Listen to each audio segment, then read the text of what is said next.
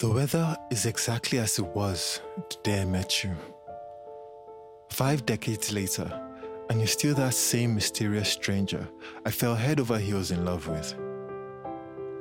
Time feels barely enough. Yet as time passes, because the fundamentals remain love, peace, joy, family, friends. Those don't go away, ever. To have experienced life and the beauty of loving and being loved back with the same intensity. To have been given a chance to readjust and grow. To have unreservedly made all one's personal and even the world's troubles seem small and petty. That's all that living encompasses. And seeing it through that lens, we lived well, my love. But it's been lonely since you left.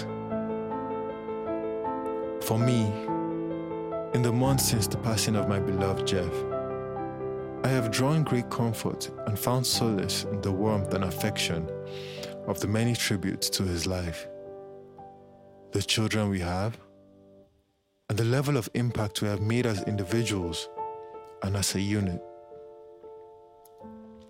His sense of service, intellectual curiosity, and capacity to squeeze the fun out of any situation were all irrepressible. That mischievous, inquiring twinkle was as bright at the end as when I first set eyes on him. But life, of course, consists of final partings as well as first meetings.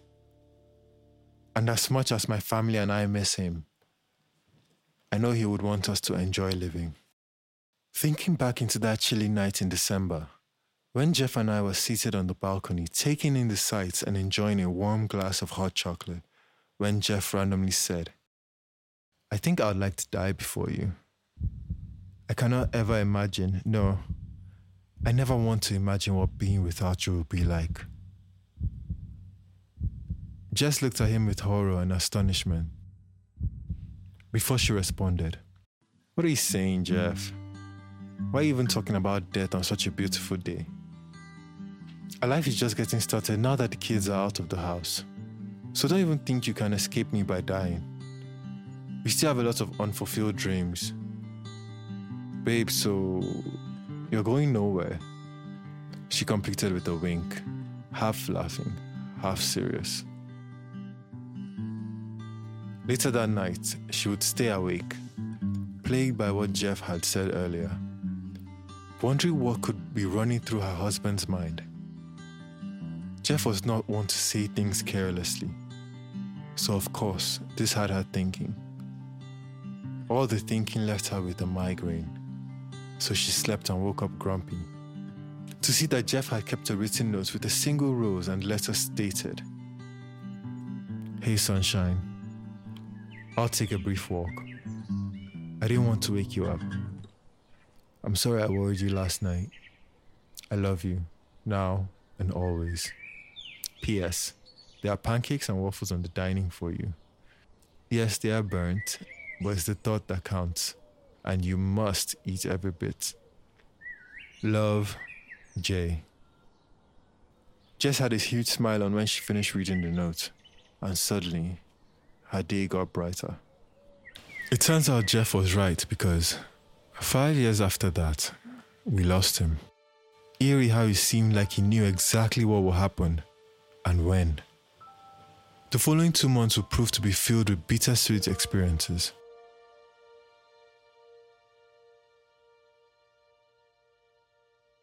I'm trying, Jeff. I said I'm trying to live life truly, but I'm tired. I just can't do this well enough knowing that you're not here with me. I think it's almost time. So I'll ask the kids to come around. Right now, I'm in your study, on your seat. It was always your favorite part of the house. And I can almost feel you here. Nothing was changed in this room. And so, it still almost has your essence. I'm 75. He was 80 when he passed. And he still made me giddy to the last moment. We did it. We said we would love each other until we were old, wrinkly and grey. The memories are everywhere I turn. And while that is simply beautiful because it speaks of a life well spent, it is also sad because I'm constantly reminded of the fact that a beautiful and splendid phase of living is over.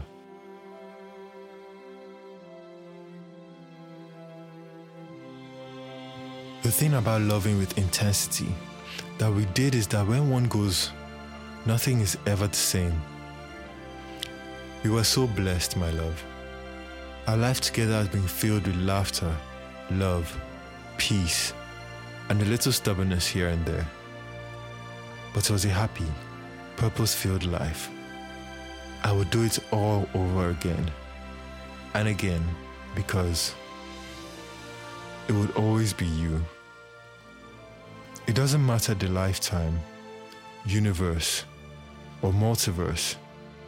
It's you. It has always been you, and it will always be you. We can gladly say that Janelle, Jason, and Jeffrey were all born and raised in love.